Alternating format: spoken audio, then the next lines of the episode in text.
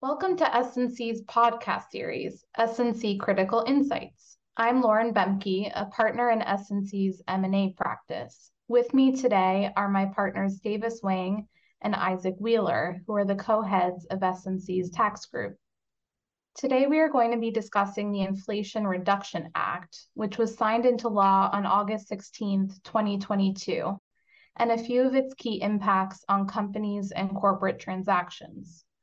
The Inflation Reduction Act introduced three key sets of changes that we'll be talking about today. First, the corporate minimum tax. Second, the 1% buyback tax. And third, a number of clean energy initiatives.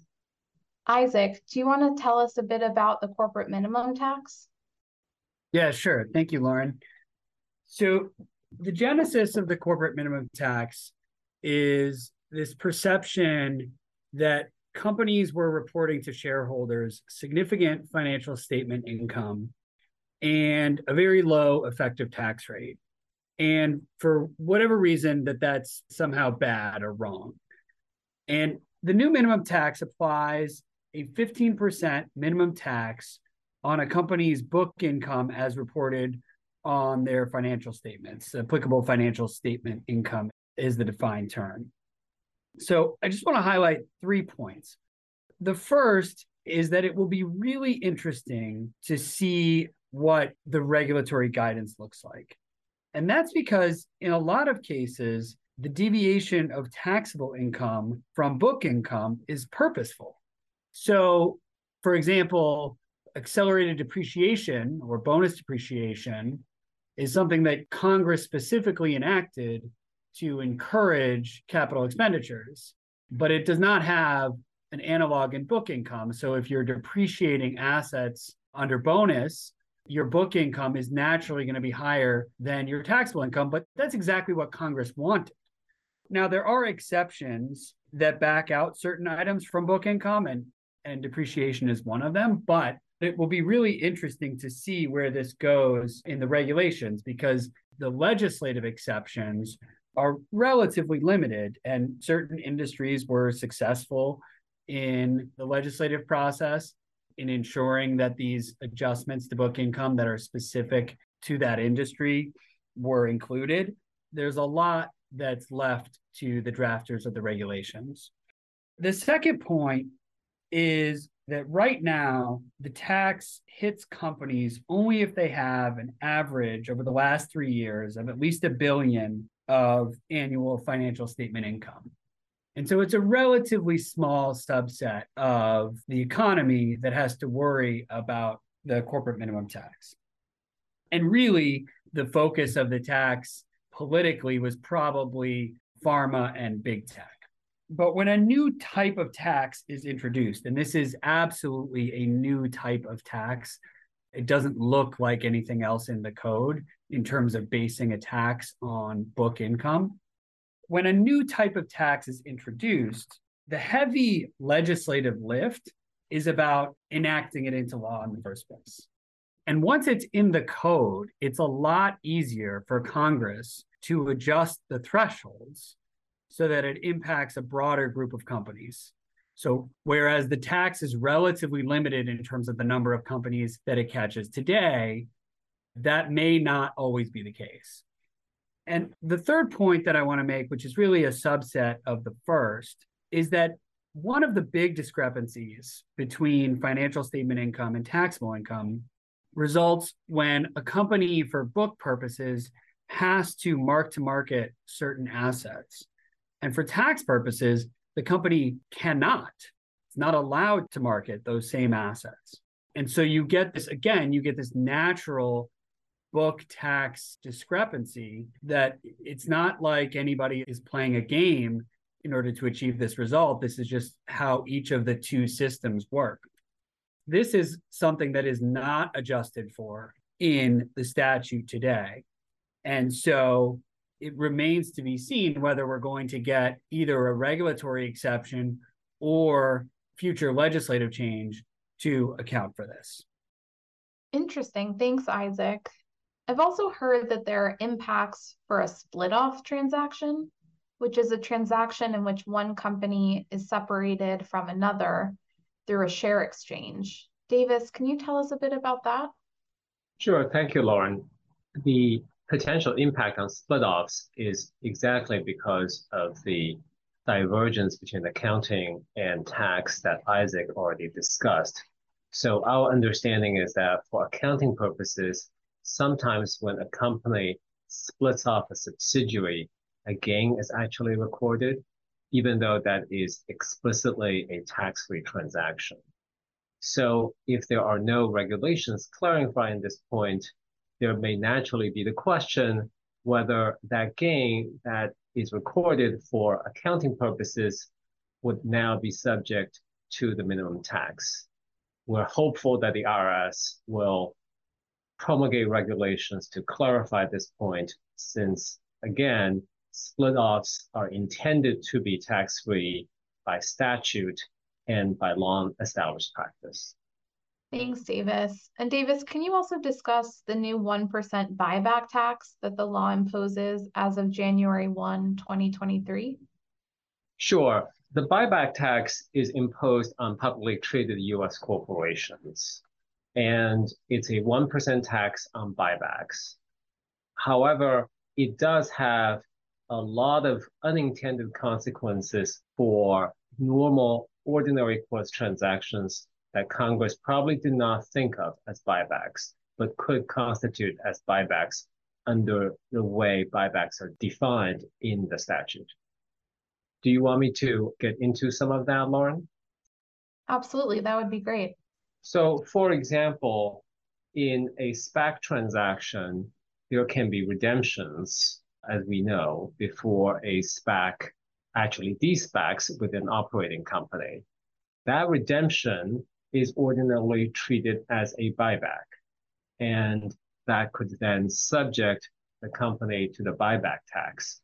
That is probably not within the original intent of Congress in trying to penalize buybacks as opposed to dividends, because in fact, a SPAC is just a cash box. So it's unclear that this is ever intended to be covered.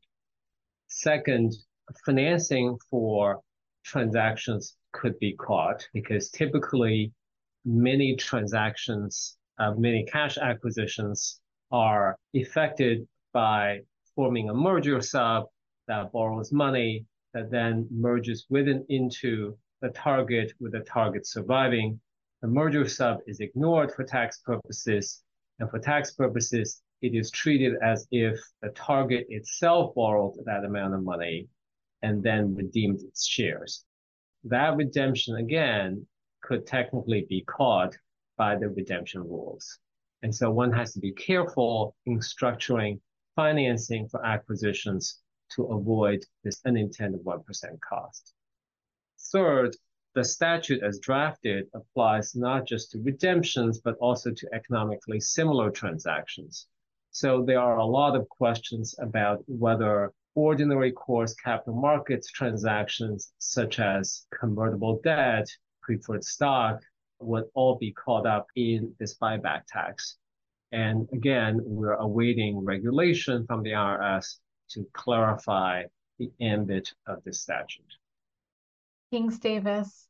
You know, one other potential impact of the buyback tax that will be interesting to observe is how it may change the capital allocation theses of activist investors. Buybacks have traditionally been one of a favorite among activists to boost shareholder returns, and the excise tax cuts into the benefits there. That's absolutely true.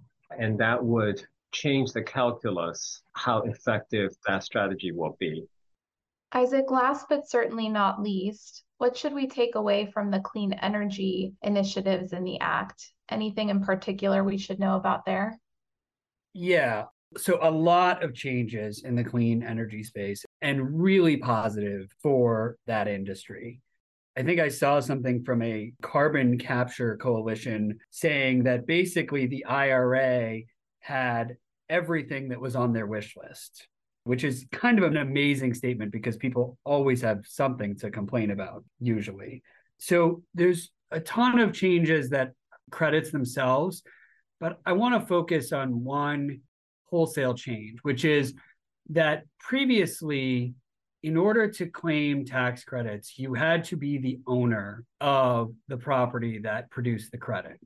And that created a friction economically because the owners of the property, the developers of the renewable energy themselves, generally don't have the tax base to utilize the credit. And so they would have to bring in an owner, usually referred to as tax equity, that had the capacity to use the tax credits. And what the IRA does is it allows for credits to be transferred for cash. Now, from a policy perspective, that is a huge win.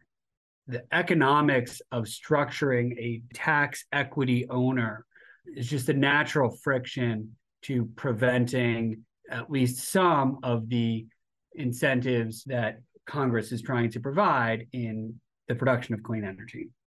But it's still very early to see how the market is going to digest this change. And that is for two reasons. The first is that being an owner also allows you to take tax depreciation. And it's not clear that the developers can use the, the, depreciation. And so transferring the credit without transferring the depreciation may not achieve the seamless efficiency that Congress is seeking to implement here. And the second thing is a lot of these credits are based on the price paid for the asset. And currently, the value of the credit itself is partially baked into the price. So that if a developer develops an asset and then sells it to a tax equity owner, the price is increased over cost, not just for the developer's profit margin, but there's also an acknowledgement that the credit has value to the buyer. And the fact that they're paying more for the asset means that the amount of the credit is greater. And so if you move to a model where the developer is claiming the credit based on its cost and then selling that credit to a tax equity owner, somebody who can use the credit, the actual amount of the credit may be less because the purchase price doesn't include one, the developer profit, and two, this embedded value of the credit. So it's still very early to see how the renewable energy market is going to digest this change, whether they're going to take advantage of this transferability of credits rule or whether the existing model of tax equity owners acquiring assets from developers is going to remain. So, general overview the bill is great for clean energy. It adds a lot of new credits and increases the value of existing credits, but this change is still being digested in the market. Thanks, Isaac. So it sounds like overall, the Inflation Reduction Act brought on a lot of changes that will impact companies and their transactions. But we'll have to see how all of these changes are digested in the market and what future interpretive guidance comes out that might give us some clarity on these issues.